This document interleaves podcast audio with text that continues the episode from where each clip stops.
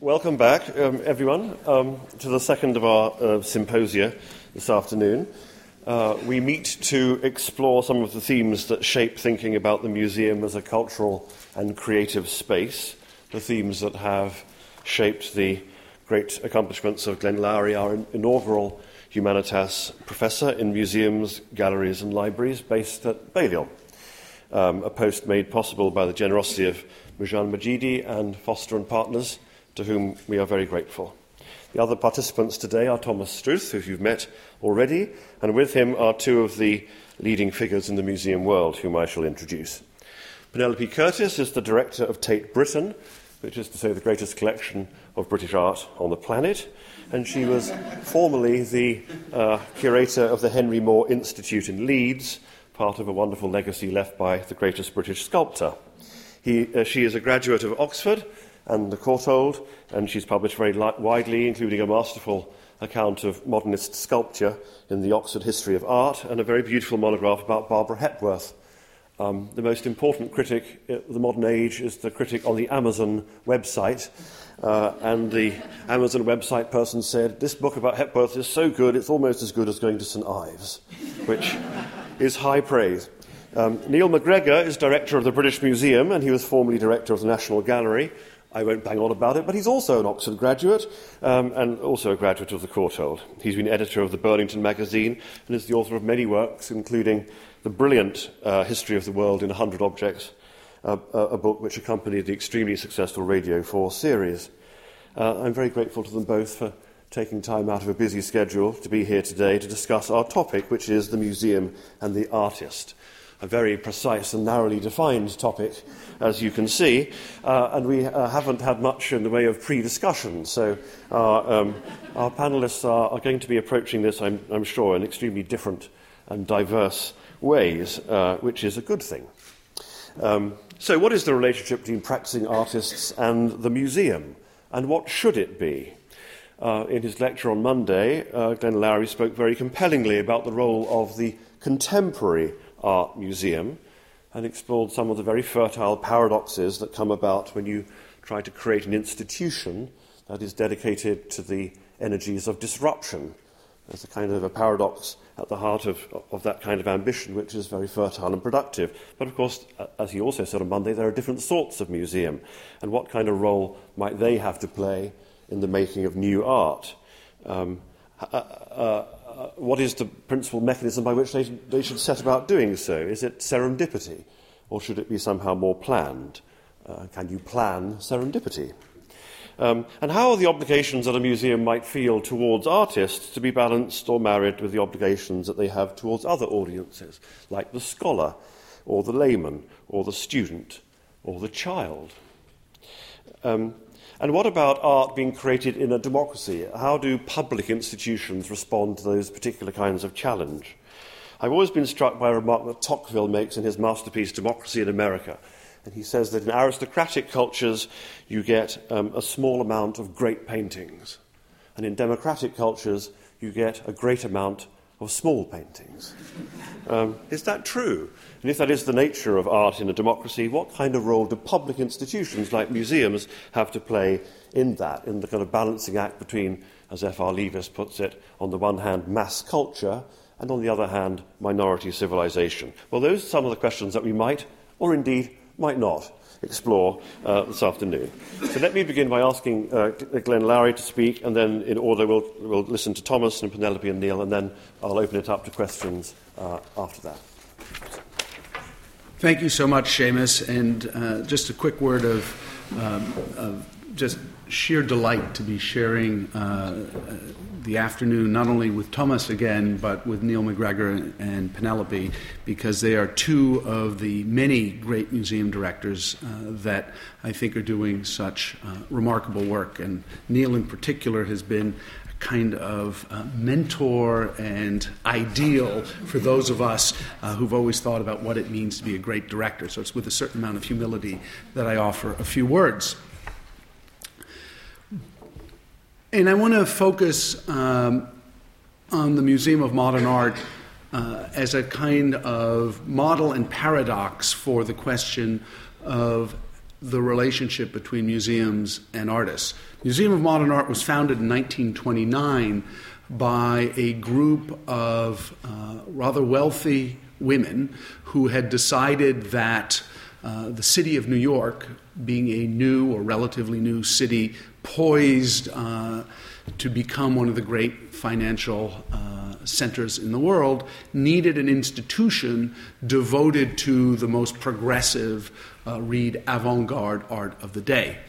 They did not consult any living artists, uh, and indeed, initially, did not look at uh, a generation of artists who were still alive, but rather turned to a previous generation, uh, Cezanne and Van Gogh, uh, and Seurat and Gauguin, as the precursors of the museum. And over the course of the first decades of the Museum of Modern Art, uh, the institution was shaped largely by their interests and the interests of the young Alfred Barr, uh, the inaugural director of the museum, and the other curators on the museum staff. Uh, and while they uh, relatively rapidly introduced the work of living artists, uh, first uh, Henri Matisse, then, uh, perhaps surprisingly to many, Diego Rivera, and subsequently artists like Picasso and Leger and many others. They did not initially think of the museum as a place for artists. They thought of the museum as a place to present the art that they thought most pertinent. Uh, and the argument that um, I've tried to make about the notion of uh, museums of modern art, and I don't mean the Museum of Modern Art, I mean uh, all museums of modern art, as disruptive institutions, has to do with their commitment to a new kind of art uh, that because it was current, did not require the same historical apparatus that art that was made centuries ago uh, requires. What has happened in those intervening years, uh, and in a way it parallels my own trajectory because I was trained as a curator of uh, medieval Islamic art. Uh, where the idea of working with the artist uh, was fictive rather than anything else. Although, if you've read uh, Orhan Pamuk's book, My Name is Red, it is in fact possible to bring to life uh, what it might have meant to be uh, a 16th or 17th century per- painter in Iran or Turkey. But I was trained as a historian, and the notion of thinking of the museum from the perspective of the artist uh, took me a very long time to get to. In the same way that uh, I think it's taken at least a place like the Museum of Modern Art a very long time to get to. And where we have arrived, perhaps together now, is the notion that if we want to remain disruptive, that is committed to the new, uh, and willing to challenge uh, old and established orders, orders that we ourselves may have uh, been responsible for creating.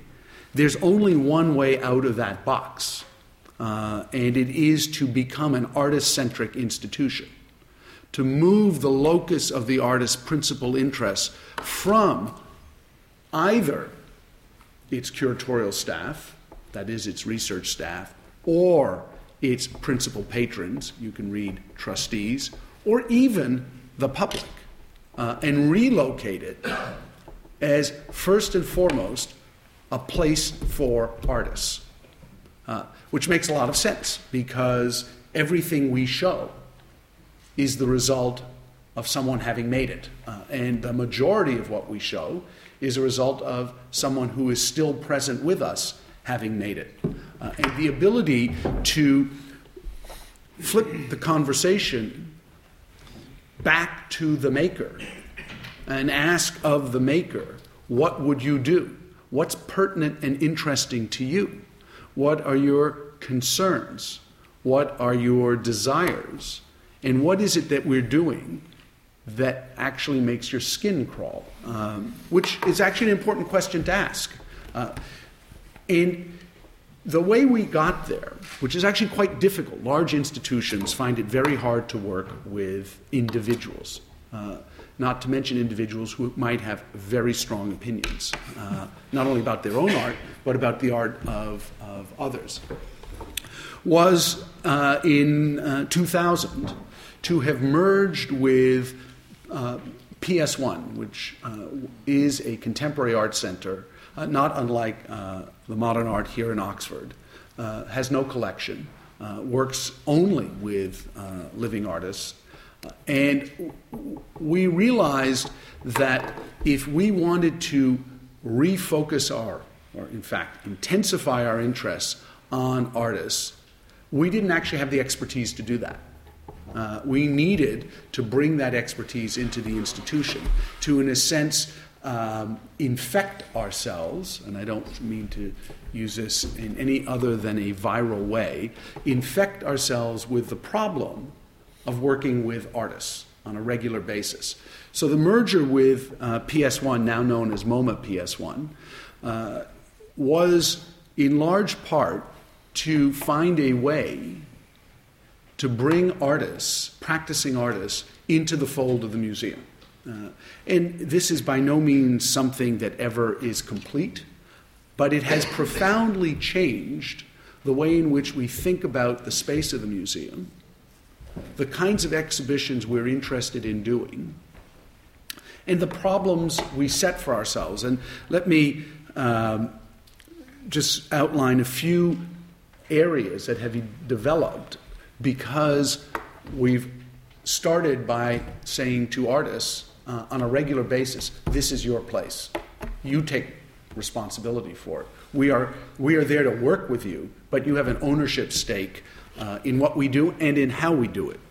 So, uh, a couple of years ago, when we started talking to a number of artists and asking them, what is it that we're doing that we shouldn't be doing, and what is it that we should be doing that we're not doing, the whole question of uh, art in a global age came up. How do you deal with what's taking place in China, the Middle East, uh, Latin America, uh, to name but three uh, interesting uh, regions? And rather than, and, and, and all of which are, except for Latin America, not well represented either in our exhibition program or in our collections. And when we started talking to artists, what they said was, you've got to get involved. Uh, but don't get involved by talking to, only to curators or even only to collectors, get involved by talking to artists, convene artist panels, convene symposia, bring artists into the research you would do uh, on these regions. Um, and so that's what we've done. We've created something called the Contemporary Modern Arts uh, Perspective Art in the Global Age that brings together curators, critics, and especially artists to talk about art from uh, different parts of the world, foregrounded, and again, this was something that came out of conversations with artists, foregrounded not in the region, not by saying, let's look at Japan, let's look at China, let's look at make up a country, but rather to take a problem, like the question of abstraction, or the question of performance, um, or the question of fluxus, and ask, how would artists in these regions explore, define, investigate, uh, and deal with these questions. So, both in terms of opening our conversation to different parts of the world and opening the way we would discuss those parts of the world, uh, the relationship that we have um, engendered with artists uh, has been central to that conversation. And we're by no means unique. I would, I'm willing to bet that uh, if one asked colleagues at the Tate Modern or at the Centre Pompidou about the role of artists, they would, I believe, argue that they too rightly uh, endeavor to be artist centric institutions. In our case, it's a real shift uh, whose repercussions uh, are yet to be fully felt. Uh, and its interest to me is the degree to which it makes us deeply uncomfortable. Uh, deeply uncomfortable. Because artists uh, have such a complex relationship with the institution. Uh, and uh, over the years have railed against it, uh, have sought to be part of it, uh, and now have the opportunity to transform it. Uh, and, and, we've just, again, as a result of um, conversations with a variety of artists, decided to create a series of fellowships at the museum uh, devoted to artists, uh, where they can elect to work in various departments of the museum for short or longer periods of time. And the idea is if, if we can create an institution that is saturated and suffused with the voice of artists in conservation, in the library, uh, in curatorial departments, it will ultimately profoundly alter the way in which we not only look at art, but the way in which we look at the relationship of our collection to our public and to the artists who are the creators of, uh, of the, the very objects that are at the center of our conversation. It's an iterative process. Uh, it's not something that uh, goes without uh, hitches. Uh, there are always bumps in the road. Artists want to move faster than perhaps institutions can, um, can move.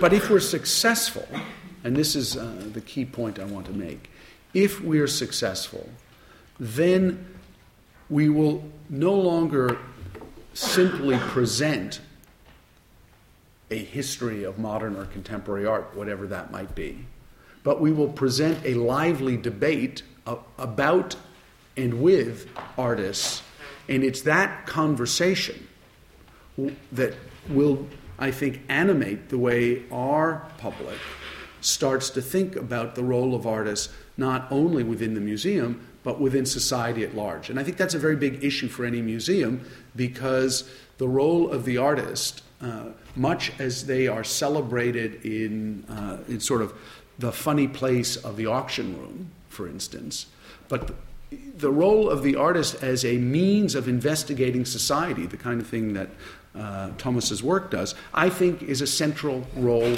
to be uh, cherished and celebrated. And if we as museums can demonstrate at a very microscopic level that the voice of the artist is at the heart of what we do, it might take that voice outside the museum and bring it into a larger conversation in our society. Thank you. Um,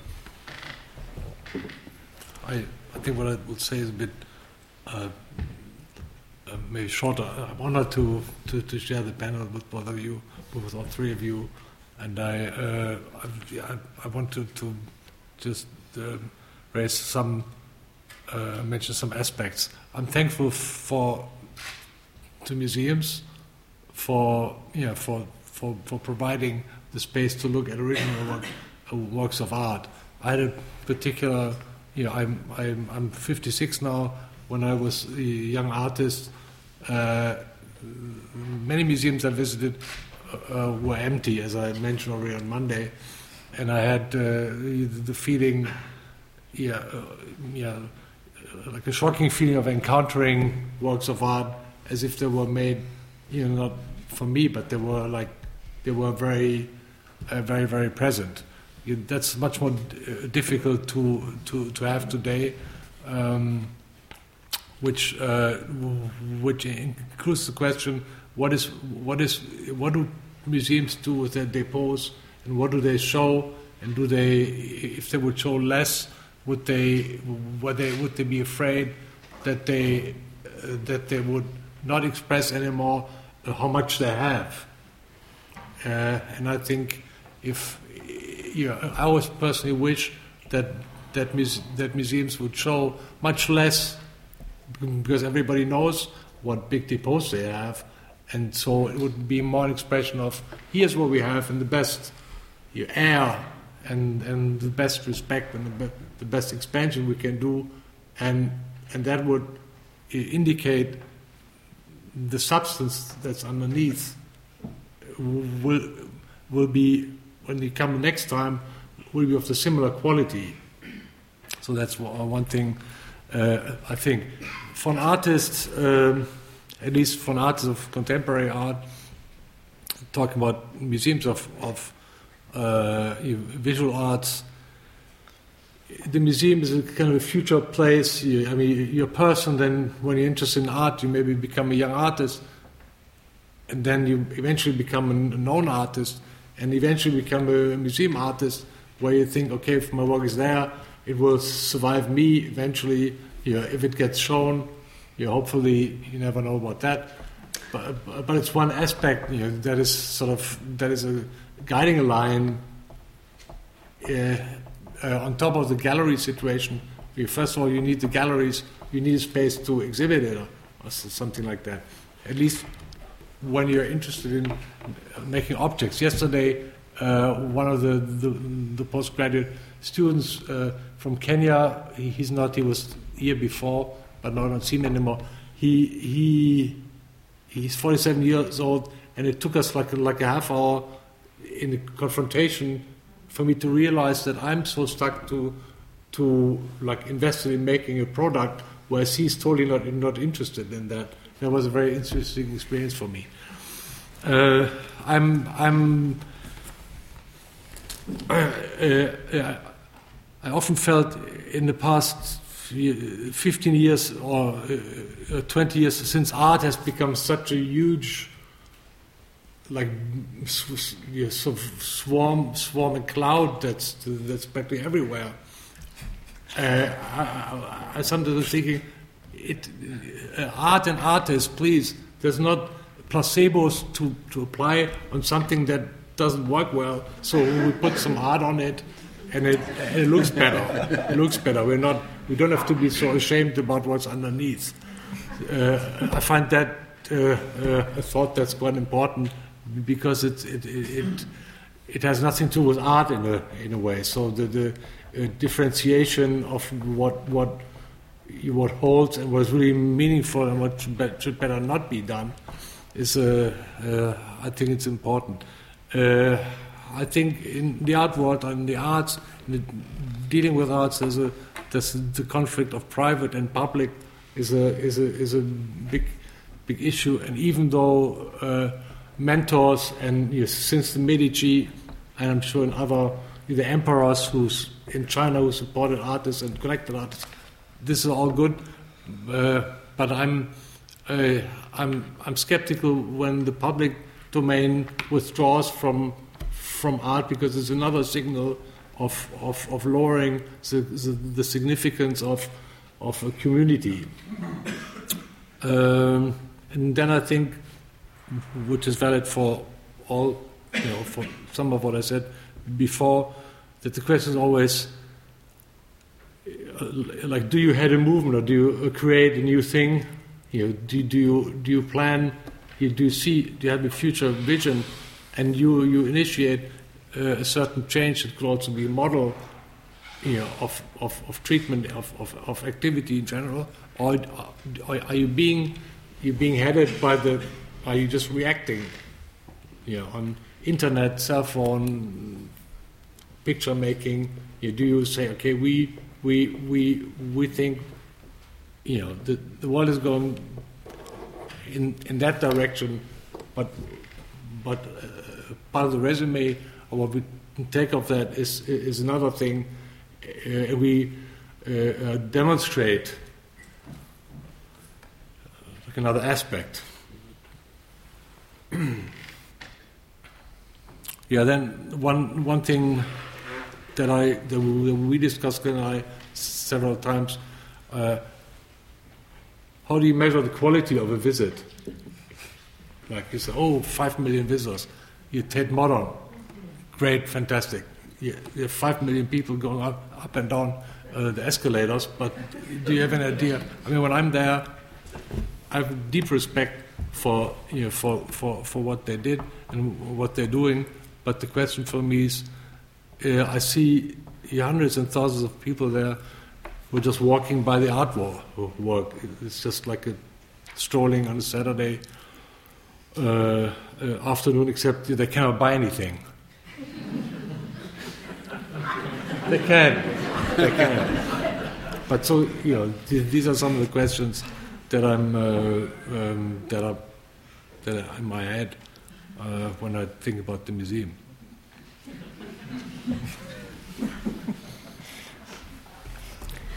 Um, I've got some pictures, so maybe you could um, turn the lights down.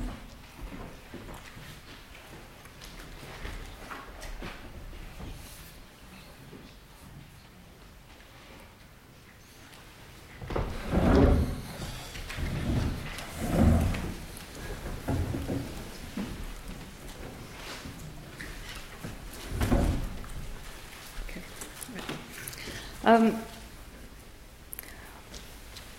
I've only been a, a, director of a museum for one year, so um, I'm in august company.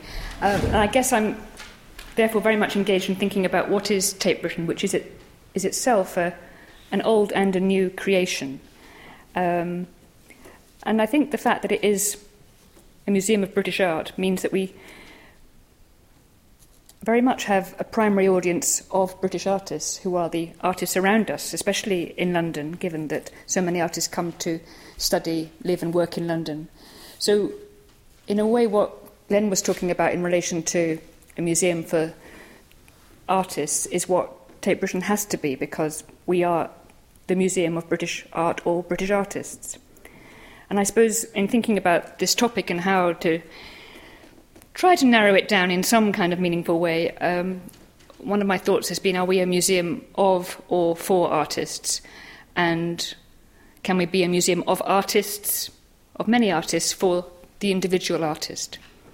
And I think much of what I've been involved with thinking about in the last year is how to be a museum and to be a good museum and not to want to be a Kunsthalle or a project space or an artist space to let ourselves be a museum and to be comfortable with being a museum.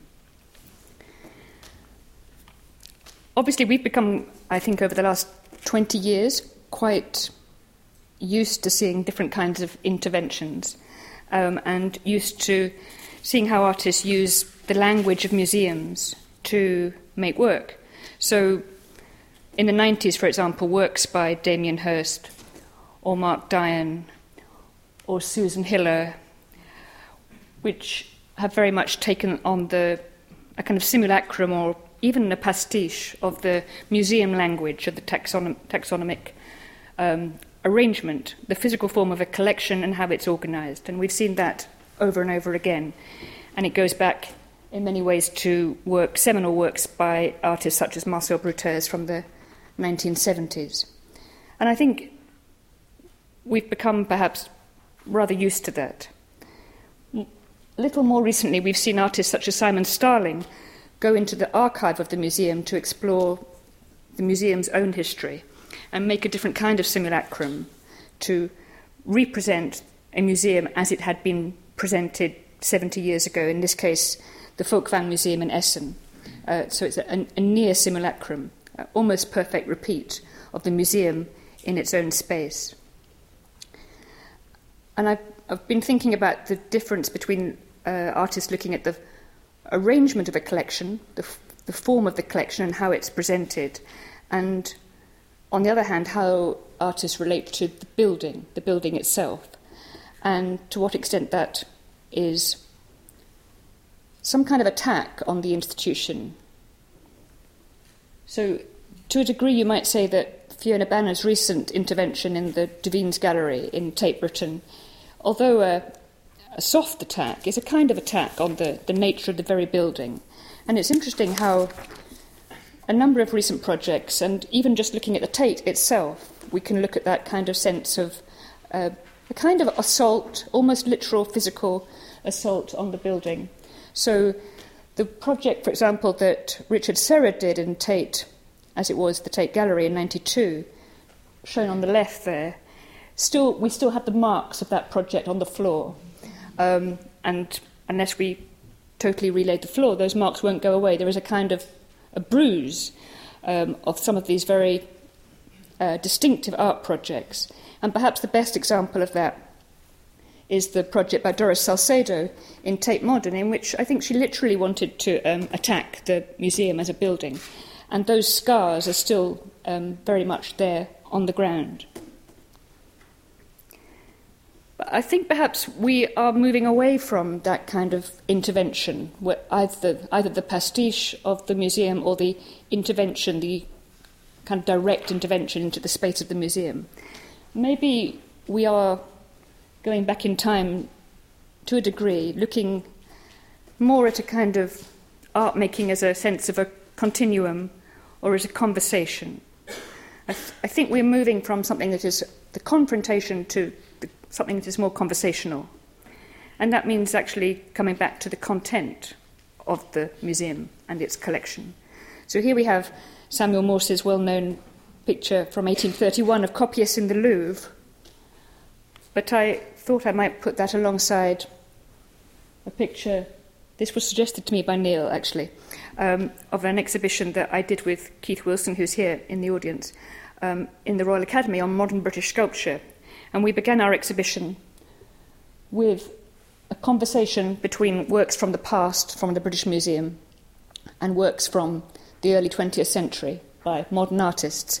And I think one of the things that we wanted to do here, and is perhaps novel, was to make a virtue of the pluralistic nature of a conversation and how artists pick things up from museums, perhaps indirectly, even unconsciously.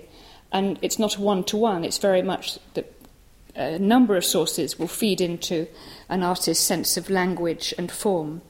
So, this is really about the experience of the museum by the artist. And I suppose we tried to imagine what it might have been like to walk around the British Museum in the 1920s and to have artwork open around you, and often artwork that you didn't understand but that you were impressed by. So I think that knowledge, that sense of incomprehension is important, and that was maybe to a degree something we wanted to bring out in this room a kind of not knowing being as important as knowing. Um, and another way we looked at that um, in the Royal Academy was this room, which, whereas the previous room had been very much about. I can't go backwards. Oh, okay. The previous room was very much about figuration. This room was much more about abstraction and how different kinds of forms and medias um, from other cultures can allow things to happen in your own culture. And one of the things that has certainly impressed me as I've been working in Tate Britain for the last year is talking with artists um, who are in the collection themselves about their early experiences of uh, coming to the museum. So, for example, often the results are unexpected and very indirect. So, a work, for example, like this by Cerith Wyn Evans from 2000, um, he talks about how important the Tate was for him as a young boy coming from Wales and how he loved to go to the Rothko room, and this was the, the art experience that was most important for him, and which he wanted to return to again and again and again. And there, for me, there's an interesting possibility opening up, I think, in terms of thinking about British artists and their experience of non British art, and how we might think about Tate Britain as a container which can be opened up a little bit more widely. But then, of course, we have the problem of the impossibility of the museum in relation to art. And my example here, um, again, relates to the show at the Royal Academy, thinking about the wall that Kurt Schwitters made in the Lake District in England at the end of his life. This Merzbarn wall, which was later salvaged, saved by Richard Hamilton and others um, from the University of Newcastle, and transferred to the Hatton Gallery, where it now is in a rather um, sad way, because it can't be the artwork that it was, um, and the translocation is not really so successful. So we thought of Schwitters in another way, rather than translocating the art, we thought of translocating the building itself and thinking about the container within the container putting the Schwitter's hut in the grand courtyard of the Royal Academy, the spaces where artists live and make work, and allow their work to be shown and thought of. And how, you know, how museums can give artworks or give activities different kind of lives is obviously endlessly fascinating. One example which I thought of in relation to Tate Britain and its recent history is the example of Brian Haw's uh, demonstration in Parliament Square in Westminster in London, which was translocated by Mark Wallinger, who is also here in the audience, and I hadn't expected him to be. So I've apologised already for this photograph. Here is Mark with um, the, as it were, the rendition of Brian Haw's work from Parliament Square in the Tate. And why I've put this in is because it, in a way, links again to the Richard Serra and to the Doris Salcedo, but in a, a different way. But still, we bear this trace, this mark, this line, which was the um, demarcation line um, set up uh, around the demonstration area, the performance area, um, ran through the Tate, and Mark laid the line through the ground of the Tate, and the line although it's been removed, is still there. So as we walk through our historic galleries, we still have this line uh, laid by Mark Wallinger uh, four years ago, which I, I, quite like. People often say to me, What's that line? Um, it seems strange to me that the Tate hasn't tried harder to get rid of it. Um, maybe they like this trace of a, of a previous presentation. So here's a work that which we have in the collection, which I think is quite um, nice for this moment. This is a photograph by the artist Keith Arnatt from the 70s, and this is Keith Arnatt, the artist, walking up the steps of the Tate. So this is the artist and the museum, the artist with the museum, a museum which he as an artist could be in. So it's interesting to me to think about how an artist experiences the museum. The, another work by him, which perhaps is the kind of obverse, um, from 1970 is the artist without the museum. So I suppose I'm feeling at the moment, after a great deal of activity in Britain, in which, in which, different kinds of institutions and different kinds of museums, very often not the Art Museum, but the British Museum or the Natural History Museum or Maritime Museum, have used artists to try and um, stimulate interest in collections um, in different ways with greater or lesser degrees of success. I think I'm more interested now in trying to find the, the continuum and the coherence of an artistic tradition. Um, I think I would like to be as concerned as Glenn is about bringing artists into that discussion, but rather than looking for a rhetoric of disjunction or even uh, intervention, looking more for a, a rhetoric of, of continuity and conversation so that perhaps you know, rather than looking for the unexpected in the museum, I think there is a lot to be said for what is expected about the museum, what we want to find there and want to find there again, and want to find looking good. So I think what I have to look for in the work I'm doing in the next few years is seeking that balance of continuity and change, making sure that we are talking to artists, but not necessarily thinking about how those artists are shown themselves, but providing them a museological experience that is relevant, pertinent, and beautiful, um, as relevant to the artists as also to our public. But I certainly do see that our primary audience, especially for a gallery like Tate Britain, would be the British artists who surround us. So maybe, therefore, it's a finding a combination of those visible confrontations with the invisible conversations between the past and the present.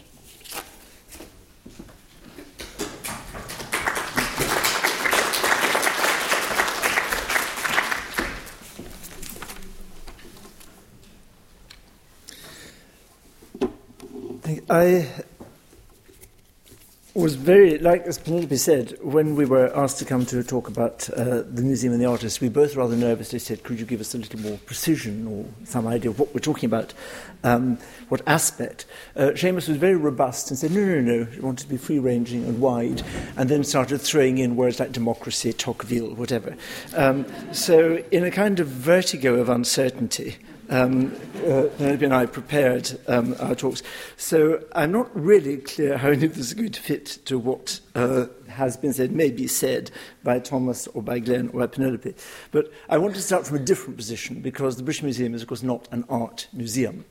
It's a museum uh, of things about society, talk about society.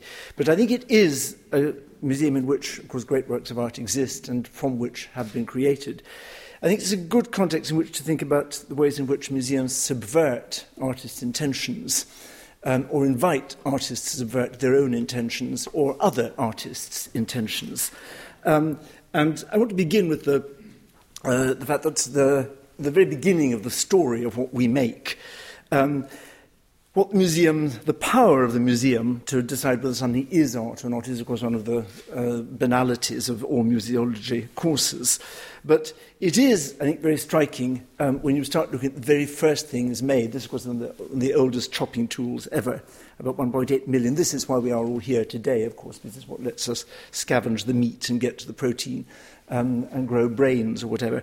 Um, it's the ideal uh, chopping tool. But very quickly, um, uh, and still about one and a half million years ago, we stopped making them like this, which is all we need to do to, make a, to get what we want, and start making them like this. Beautifully symmetrical, carefully shaped, much harder to make, probably too big to use, but clearly beautiful. And these, I think, are quite clearly sculptures. And you can trace, as you go along the uh, layers in the Rift Valley in Tanzania, the speed with which we stop making things that are useful um, only and start making them less useful but more beautiful.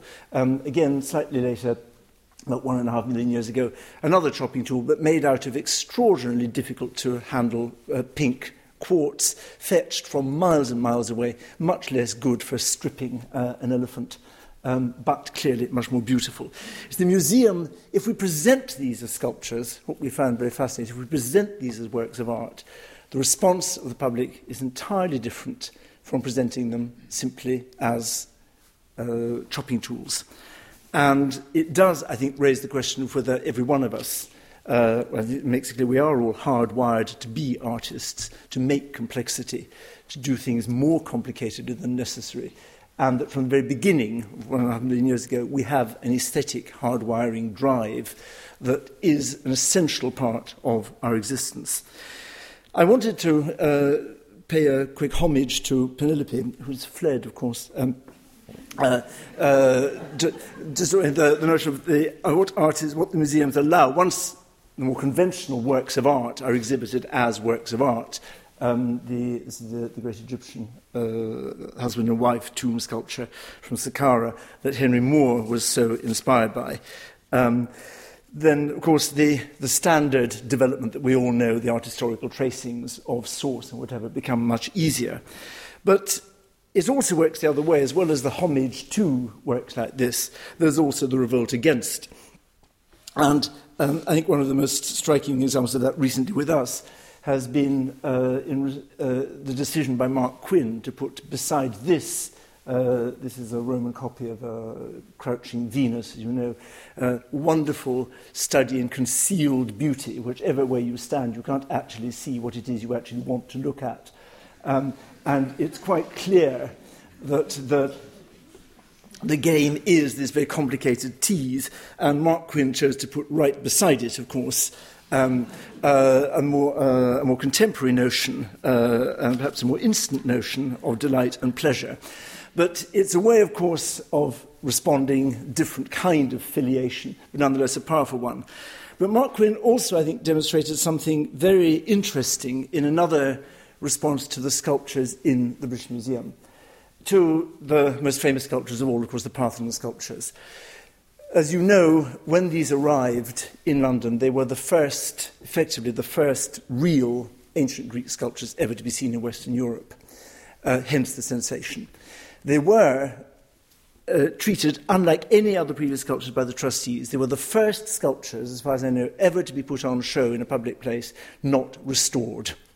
Uh, all previous 18th century, early 19th century collectors, uh, owners, put on the lost heads, arms, bodies, whatever. These sculptures uniquely were shown uh, in their mutilated, broken shape uh, because nobody wanted to touch the vital achievements of the original sculptors.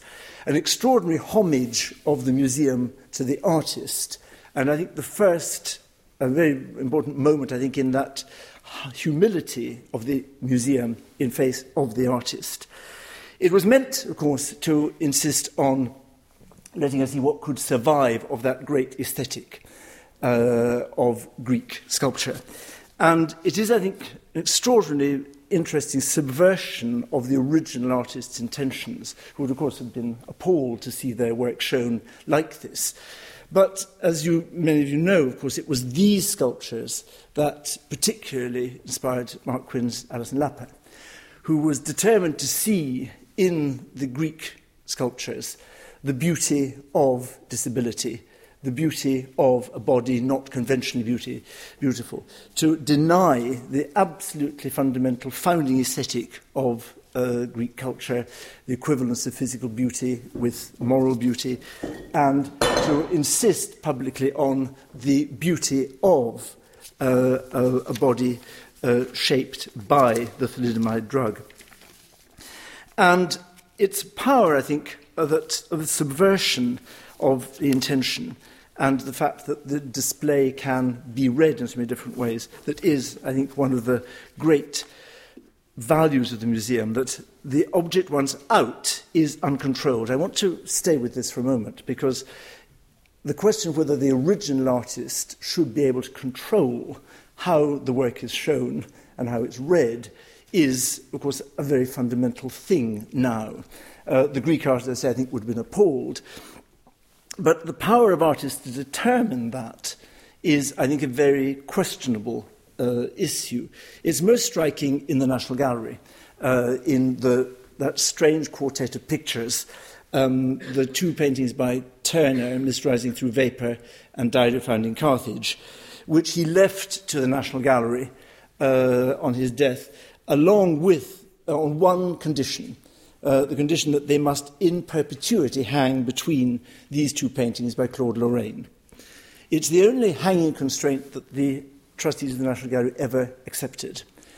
But it is, I think, worth asking whether we really think this is proper for an artist for the rest of time to insist. I think it was very unwise of Turner, I have to say. Um, uh, I don't think the comparison does him any uh, good at all. But it is actually very interesting. We hear a great deal about the rights of artists, copyrights, whatever.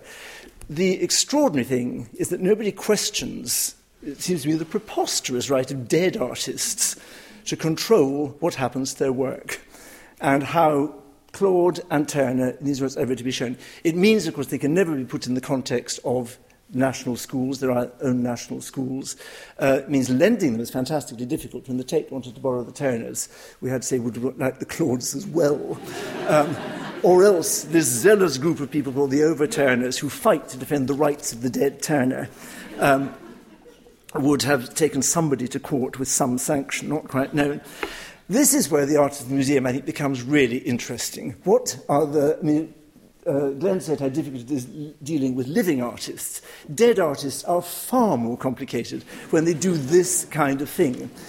And the power of the dead to limit the enjoyment of the living is, is one of the bases on which our whole museum culture is predicated in the Western world. Uh, Rubens, at the end of his life, painted two sublime landscapes. Um, uh, when he'd moved to retirement at the chateau of Het Steen outside Brussels, his two great reflections on life and the world. They were meant to be the pendants, they were meant to be seen together. You will never see them together other than on this slide. The one at the bottom is, of course, in the National Gallery and can be lent. The one at the top had the misfortune of passing momentarily into the possession of Lady Wallace, who, when she left it to the nation at the end of her life around 1900, stipulated that it should never be separated from the other works in the Wallace collection, nor should any works from elsewhere be mixed with the works in the Wallace collection. Uh, we are in perpetuity forbidden from seeing what Rubens wanted us to see by the way we structure our museums. Um, just a thought, but I think it's quite an interesting one and it is uh, one that recurs in British museums very little because trustees were very rigorous about this, and in continental museums, very much indeed. I want to finish just with a brief series of questions about the museum as a public national body and the role of artists choosing or not choosing to play a part in that. And we hear a great deal, of course, the tradition is that the artist is the contester, the attacker of the political consensus. I think it's very interesting that in some cases it's quite the reverse. And I want just to look a little bit at the phenomenon of Australia, where the huge social, political, ethical challenge of the last 40 years has been finding some kind of dialogue, some kind of reconciliation between the Aboriginal population and the European settlers. And in that, the artist in the museum has played a very, very remarkable part. So, as you all know, the development of uh, the uh, portable Aboriginal art tradition, but it has been very much mediated through the museums in Australia as part of a process of national reconciliation.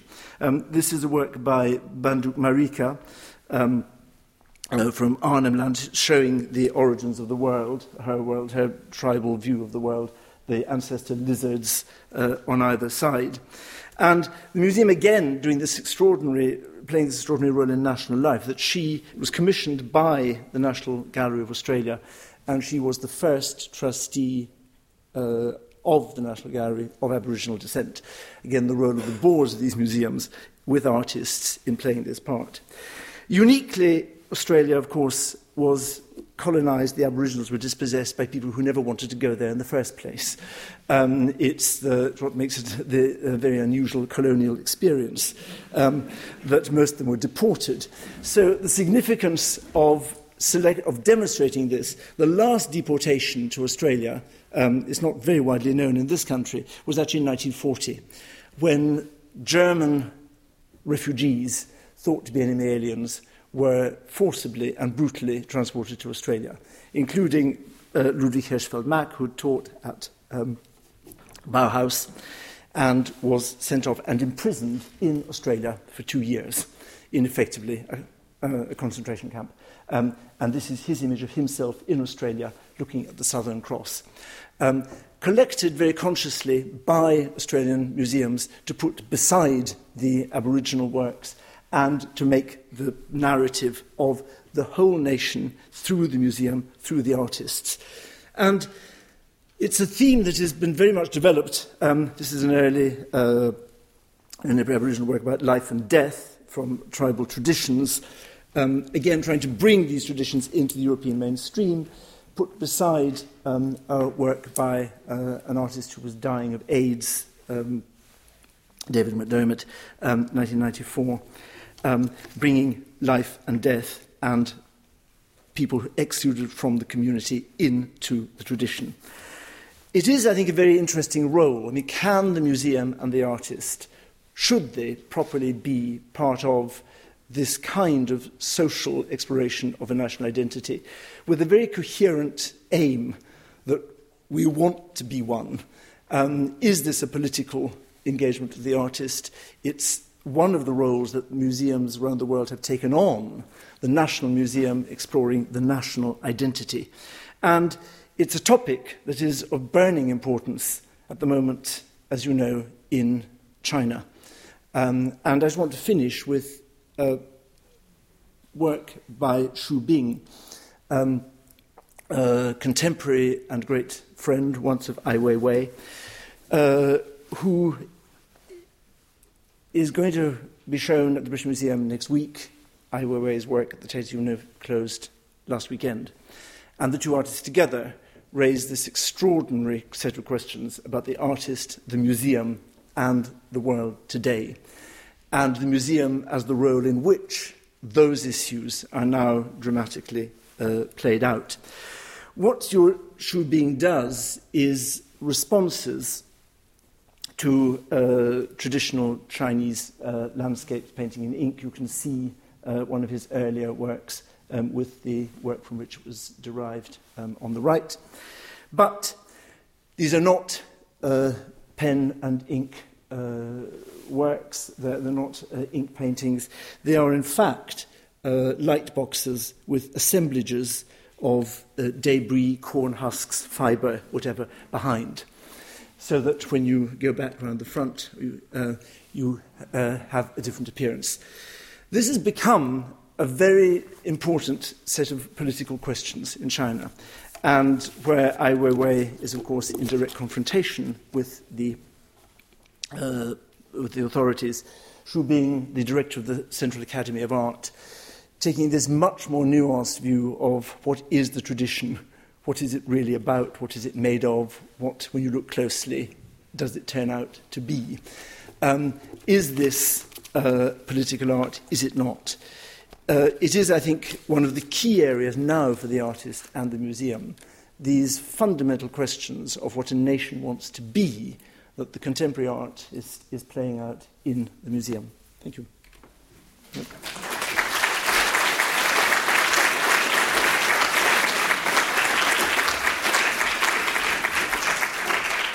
Uh, well, thank you uh, very much to all four of our participants who raised, uh, rose magnificently to the uh, inspired vagueness of the title that we gave them. Time is very much against us, I'm afraid, but perhaps we might have time for two, one or two quick, quick questions. If there are questions. Yes. Could you speak into the microphone so we can pick up your voice on the recording? Um, I live in Los Angeles, and I'm just curious how much of a voice you're willing to give to the artist. Because uh, recently, our local Museum of Contemporary Art, MOCA, um, had an incident where the director painted over a wall mural that an artist who had been invited to paint. Uh, because he thought it was going to offend the neighborhood. So I'm just curious, and just you speak about bringing the artist in and giving the artist voice, and I'm just curious on what degree of voice and participation. Are you addressing that to me? To anyone in general, yes. To you, you were speaking of it. Uh, I'll certainly uh, be happy to give a response. I mean, it was an interesting incident because uh, the artist was actually commissioned and paid for by the director. Uh, so he felt that he had uh, the license, in a way, uh, to remove the work of art.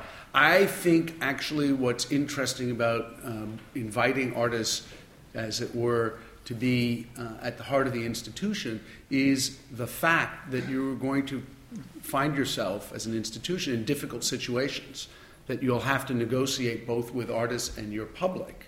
Uh, and, uh, and the neighborhood, for that matter. Uh, so, without going into whatever rationale um, Jeffrey Deitch might or might not have had in uh, removing the mural, what I think was important was that it caused an event to happen. Uh, I personally, I think once you make a decision to invite an artist to do something, you, you live with it, uh, painful as it may be. Uh, you have a choice. You don't actually have to invite someone to do that. But once they do it, uh, I think you have, you know, there are circumstances under which you, you have a commitment to that artist. I have no idea what the dialogue or the discussion was between uh, the director and the artist, uh, whether the artist was comfortable with the mural coming down. Uh, but my own position is once you make a decision to go forward, uh, then you have to go all the way Uh, until, uh, until it's over. Uh, and sometimes that's confrontational. that's part of being involved uh, with what I would call disruptive situations. And I'm not only about disruption, but I think it animates the conversation that you can have both within and outside the institution. Okay, very reluctantly, I think we probably do need to end there as it's getting close to five to seven. So can I call upon Sally, Professor Sally Shuttleworth, who's head of the Humanities Division here at Oxford, to come and wrap things up with thanks. Sally, over to you.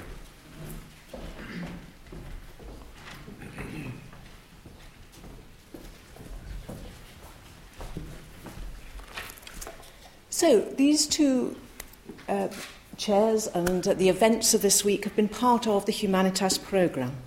Humanitas programme grew out of a conversation I had with Lord Weidenfeld saying, What in these difficult times could you do for the humanities? And what we have had the great pleasure to experience this week is part of the triumphant result. The vision was what would happen if you could bring world leading figures from arts, culture, and the intellect to Oxford. And we have had the great, great pleasure this week of experiencing what can be possible. It has been, I think, a red letter week for Oxford. These have been the inaugural chairs for contemporary art and for museums, libraries, and galleries. And I think it's going to be very difficult for people next year to live up to the, uh, the wonderful standard achieved this year. So I'd like to renew thanks to Lord and Lady Foster and also, also to Nizam Mujidi from Foster and Partners for all their wonderful support in, in helping um, bring this to be. Also to participants today, to Michael and James, to Penelope and Neil, but most particularly two, two chairs of this week, Thomas Struth and uh, Glenn Lowry. Now, Thomas uh, spoke earlier in the week about his, his aim in trying to sharpen the observer's eye. I think we can say that both our eyes and our, our minds have been sharpened from the experience of this week. But finally, I'd like to thank Lord Weidenfeld for his vision, and I look forward to the grand plans he might have for Oxford in the future.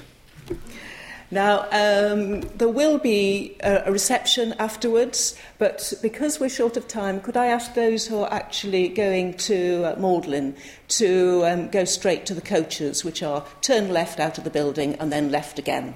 And it's an orange one. So, will you join me in thanking both our sponsors, our speakers, and all involved for putting on such a wonderful week?